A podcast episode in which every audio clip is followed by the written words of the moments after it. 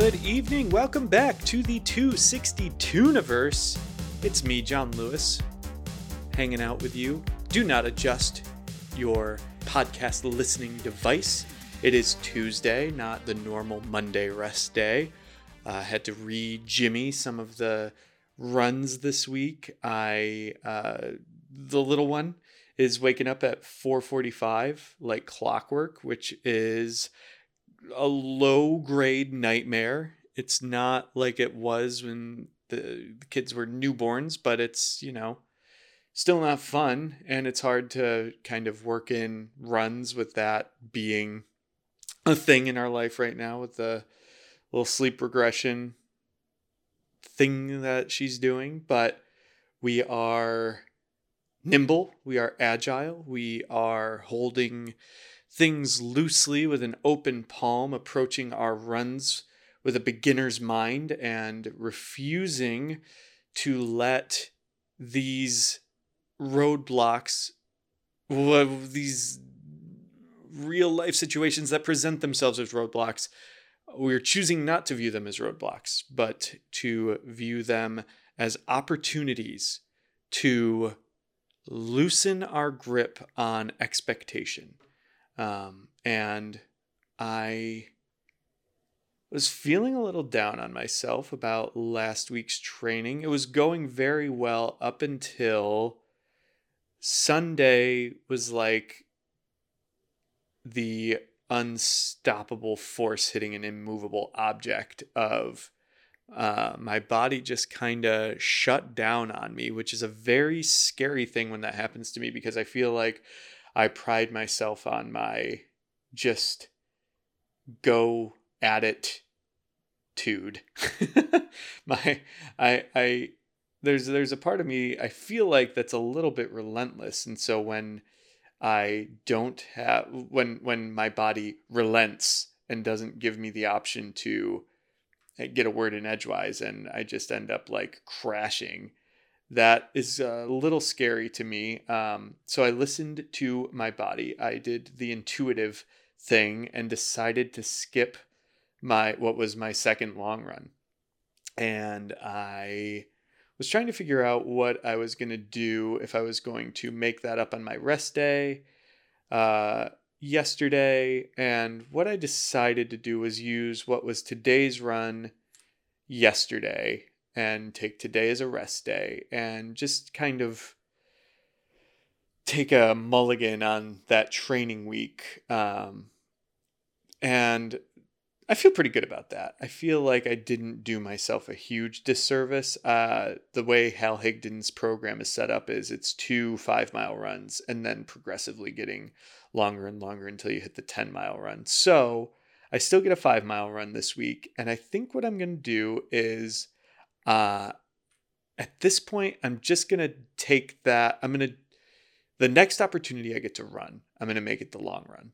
And I think that that is going to be the best way because as I've read about running, it becomes pretty obvious that the most important run in your training is the long run because that's where you're, you know, approximating the endurance. I don't know I'm not uh, going to pretend like I'm saying big words that I, uh, just to say the most important run is the long run. So, in that, life has been throwing me some curveballs recently. The first opportunity I get to run in a week, um, I think I'm just going to do the long run and cross that off. And then if I have to miss, you know, a shorter run, like a three mile run, that won't feel as wounding as missing the long run. So if I can support those long runs with some shorter runs throughout the week, but make sure at some point I'm hitting that long run, I'll feel really good about that. So that's kind of my plan. And we'll try that out this week and see how it goes. So I think tomorrow I'm going to try and hit that long run. Um, and then shorter runs the rest of the week and just see how that feels and if that's sustainable. Um, and I feel good about that. I feel really good about that. And then, yeah, I am very excited that we're getting some runway going on this training plan into the half marathon. And it's it's hard when the expectation I was explaining to my wife like it's so hard that certain experiences have led me to have this all or nothing mentality about training. And I think that comes from, you know, if you, if I give myself an inch, I'll take a mile, is something that I've learned about myself, whether it's with trying to lose weight and get to a more healthy weight, um, or this endurance thing, or when I was doing weightlifting for a while, like I just know that the consistency is so important. And um, if I give myself an inch, I'll take a mile. And that's what I'm really anxious to not have happen with this training is oh, I missed a long run. Like there's no chance in France that I can miss another long run in the next couple weeks and I think that's the real uh, deal. Like the real thing is, if I miss two in a row, if I missed another one this week, that would be to me kind of devastating. And I know I could come back from it because I've got many, many more weeks, but just the idea of not hitting those marks so consistently, um, I just know that that's going to make me feel like I'm like all is lost. And that's a an issue that maybe, you know, I'll have to address during the course of this training to make sure that I'm like that's bad. I, I know that that's not the right way to look at this um, because really, if the idea is at the end of the day I'm doing it for my health, then it's like, for goodness sake, any amount of stuff that I'm doing is better than what I was doing previous, which was you know, if you go back three years, nothing. Uh, total couch potato. So I'm no longer a couch potato. I was out there shoveling the driveway today, and it was the first time ever that I've not been totally hosed after shoveling the driveway. So that would mark that in the, uh, you know, and when, when I'm focused on losing weight on the forums and such, you got the non scale victories. I don't know what the running equivalent of that, like non trail victories, if we want to call that non road victories, would be shoveled the driveway, didn't feel totally gassed. So that feels really good that I can feel my fitness level has increased since I've started running in that smaller way. Um, so that's awesome. And there are a lot of things like that of just like oh, I went up a bunch of flights of stairs and didn't feel winded, you know? So I'm feeling my fitness capacity increase, and that's really cool. And that's what it's ultimately all about.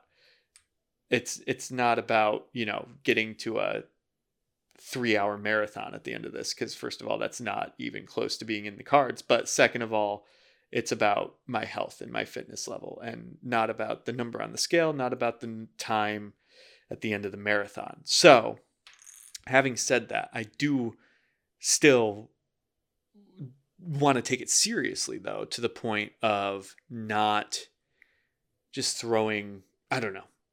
You get what I'm saying. I want to take it seriously enough that I'm hitting the long runs, but not so seriously that I feel like the moralization of I'm a bad person if I don't hit a long run. And I think that that is going to be my struggle through this is perfectionist versus I don't know, just all that, all that jazz. I'm looking forward to wrestling with that part of myself in some sense and in a much more real sense. I don't ever want to wrestle with any part of myself ever because I just want to do the stuff I want to do and not have to think about it. Um, so that's, I think, already we're learning what might be learned during this process. And that's exciting because you learn, you grow, you become a different person on the other side. Uh, super, super fun stuff about that. Um, okay. Segment time. This is a podcast. Dadgummit. And we're going to have segments on this podcast. And this first segment, the inaugural segment, is What You Run Into. And in the What You Run Into segment on the podcast, we're going to find out what you run into.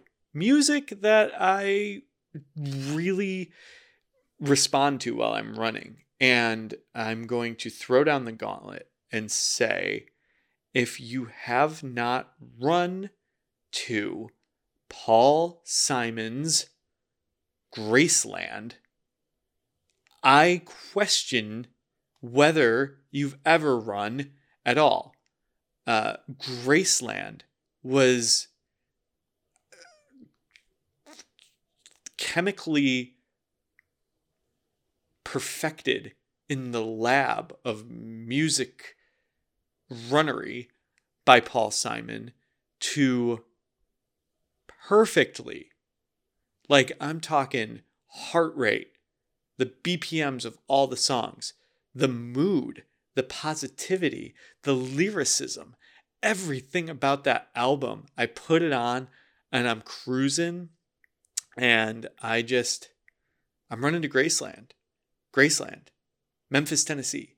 It is such a good album that I have to recommend. If you've not run to Graceland, I highly, highly recommend it. And uh, that goes for a number of post Simon and Garfunkel Paul Simon albums. I feel like are hyper runnable.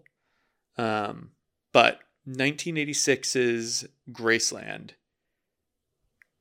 just incredible. Just and uh, standout track on that would have to be I Know What I Know. And this song, every time it comes up, it just freeze like it's runner's high in a song.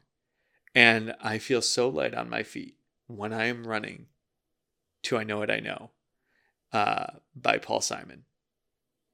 So that is number one on the what you run into. And I'm just going through, um, I got my playlist up here, my run in playlist. And there's a lot of Taylor Swift, uh, Jeff Rosenstock, if you're into like that sort of ska ish thing. And uh, okay, here's I'm like to use this as an opportunity to maybe showcase the weird stuff that I run to. Like I don't think a lot of people are running to Graceland, Graceland, Memphis, Tennessee. But uh, the Family Madrigal by uh, from from the movie Encanto, Lin Manuel Miranda, is we're getting really into that, and uh, as a family, we're enjoying Encanto quite a bit. Um, and we were very big fans of Moana. And my claim to fame is that I did I, I can do the uh, I don't think you can call it a rap, but "You're Welcome" has that little like patter song breakdown in the middle of it that The Rock does, and uh, very Lin Manuel Miranda. But I learned that, and I feel like the Family Madrigal is like the next evolution in that. And so I like to listen to it while I run because, first of all, it's the, you know, it's just a beautiful, positive song that I very much enjoy running to. But then also, one day I just am very excited to spit that out to the girls and have them be so impressed that uh, I learned all the words to that song. Um, so that I feel like show tunes because I also have Boho Days that Andrew Garfield sings from. Oh, oh another Lin Manuel Miranda situation going on here. Um, very much in the similar, like, I don't know. I enjoy musicals and like Broadway.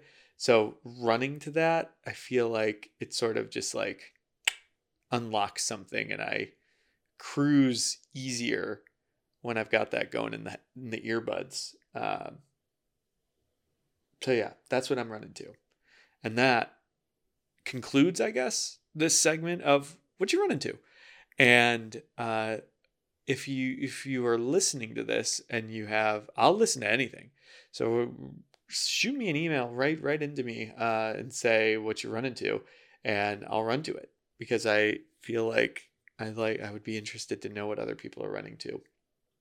A couple times recently, uh, my iPhone has frozen on me. I think I'm not like wearing it in the right spot. Like it's not getting my body heat. It's been so cold here that I go to switch a track or something and it is just like dies on me. Um, which is cute, but I so I've had to do the sort of like meditative run without any music and I find that I enjoy that as well, but um I just like having a little something going in the background, whether it's a podcast or some music. I, I tend to move more towards the music right now, um, but who knows if the runs are getting longer and longer if I'll still enjoy music or if I'll want longer form or if I'll genuinely I mean I know a lot of people who just they don't listen to anything which I've done a few times but I don't know it's like uh, running is like I, the me time and I do find that I still get that meditative thing going if I have something playing in the background and I've always just liked listening to music. And so having the music. And then also for goodness sake can we appreciate how amazing the music subscription service situation is? Um, just imagining like i don't know having to buy all the cds and all that stuff like if i was running way back in the day when you had to do that. Uh, no thanks. Or running with a discman? Woof. Boy, Although that sounds kind of cool now. Now we're going back to like uh, I, am gonna my my hipster flag flying of I would be that guy who get the skip protection going, man, and freaking load up something. My first so this is genuinely so in the spirit of the what you run into uh, being the offbeat music that you wouldn't expect someone to be running to um, the first two albums I ever bought was from a Borders in the mall. Uh, I had like allowance or something, and the first two CDs that I bought with my own money um, were the Phantom of the Opera soundtrack, Gerard Butler, Emmy Rossum. I think it was 2004. I'm gonna fact check that. Phantom of the Opera soundtrack, uh, Joel Schumacher directed. Goodness, what a what! I love that. Movie. I love that film. Phantom of the Opera soundtrack, and the soundtrack to Willy Wonka and the Chocolate Factory, the Tim Burton Johnny Depp one. And I'm just curious to see if those movies came out in a similar time frame. Phantom of the Opera, I'm pretty sure it was 2004. 2005. Pardon me. Apologies. Fact check. Live on air. And then Willy Wonka and the Chocolate Factory. That movie came out 1971. That's a, not that one. The other one. Oh, so I guess Charlie and the Chocolate Factory is what I mean. 2005. So both of those. So I must have those CDs must have been bought close to 05. Um, and those that yeah, those were the first two CDs, and I had I had inherited my brother's Walkman, um, or Discman, whatever they were calling it, and I listened to those over and over and over again, and yeah, I love those. Uh, like I have such. I might run to the Phantom of the Opera soundtrack on my long run tomorrow. Uh, oh, check back on the next episode in the next segment of what you run into to find out if I've gone through with that. But for some reason, Gerard Butler, in his very thick Scottish? Is he Scottish? Is Gerard Butler Scottish?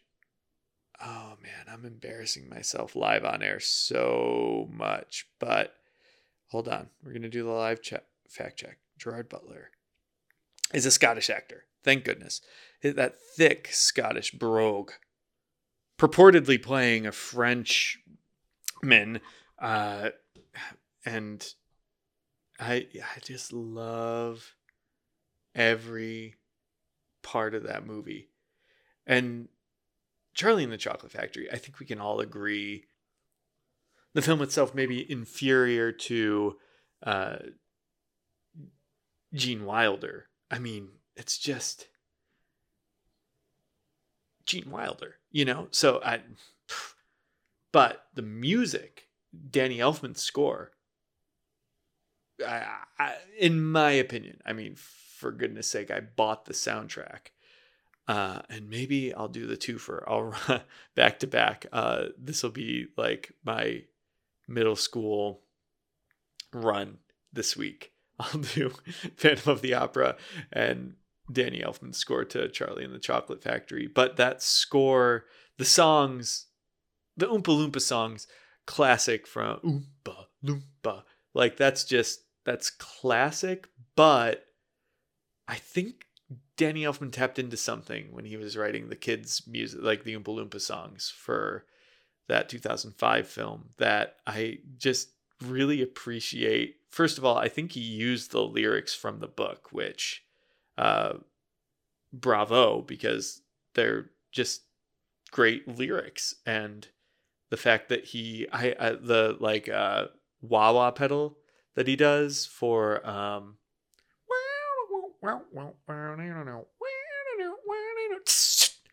I just like love that so much. The like Jimi Hendrix thing that he does uh, for Violet Beauregarde, chewing, chewing all day long. Uh, I could get I just jazz just thinking about it. I think that that might be the move to do. I just want to revisit it now. So I might do that. I might run to Phantom of the Opera and Charlie and the Chocolate Factory. So stay tuned for next week if I'll I'll, I'll let you know if I end up doing that or if I just throw on you know Taylor Swift again, which Taylor Swift engineered in that same lab that dealt with I think she is the Paul Simon of our day and age. She's got the lyrics the storytelling ability. I think I've I've read a lot of people compare her to Bruce Springsteen, and I can see that, but I think the like the, the melodic wrapper that she puts around her lyrics feels a bit more Paul Simony to me. Um, and obviously she's not she's incomparable. She's Taylor Swift, but um, that's I, I get very similar vibes. Um, and uh, yeah, so at the, I'm not sponsored by Paul Simon or Danny Elfman's music, or but but um, I just uh, I'll, I'll hawk them for free. They don't have to sponsor. Um, those are those are good good folks making a good product that I'll gladly listen to. Uh, and now this is just my music podcast. So I've backdoored this running podcast into a music podcast, which is always my goal. I didn't feel confident enough to start a music podcast. So I decided to run a marathon every year of my 30s so that I could weasel in how much I love Paul Simon and Taylor Swift and the Phantom of the Opera and Danny Elfman. Um, and uh, yeah, so you've been exposed to the ramblings of a madman. And I think it's high time that I let you off the hook, bid our adieus.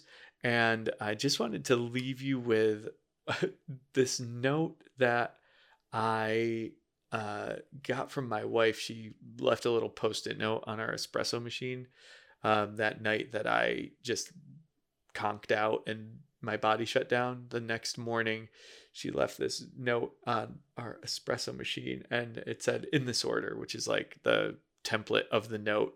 One, I love you. Two, it's a new day. Three, let's do this. And that, I just think about that every single day. It's a new day. Let's do this. We are going to not beat ourselves up for missed long runs.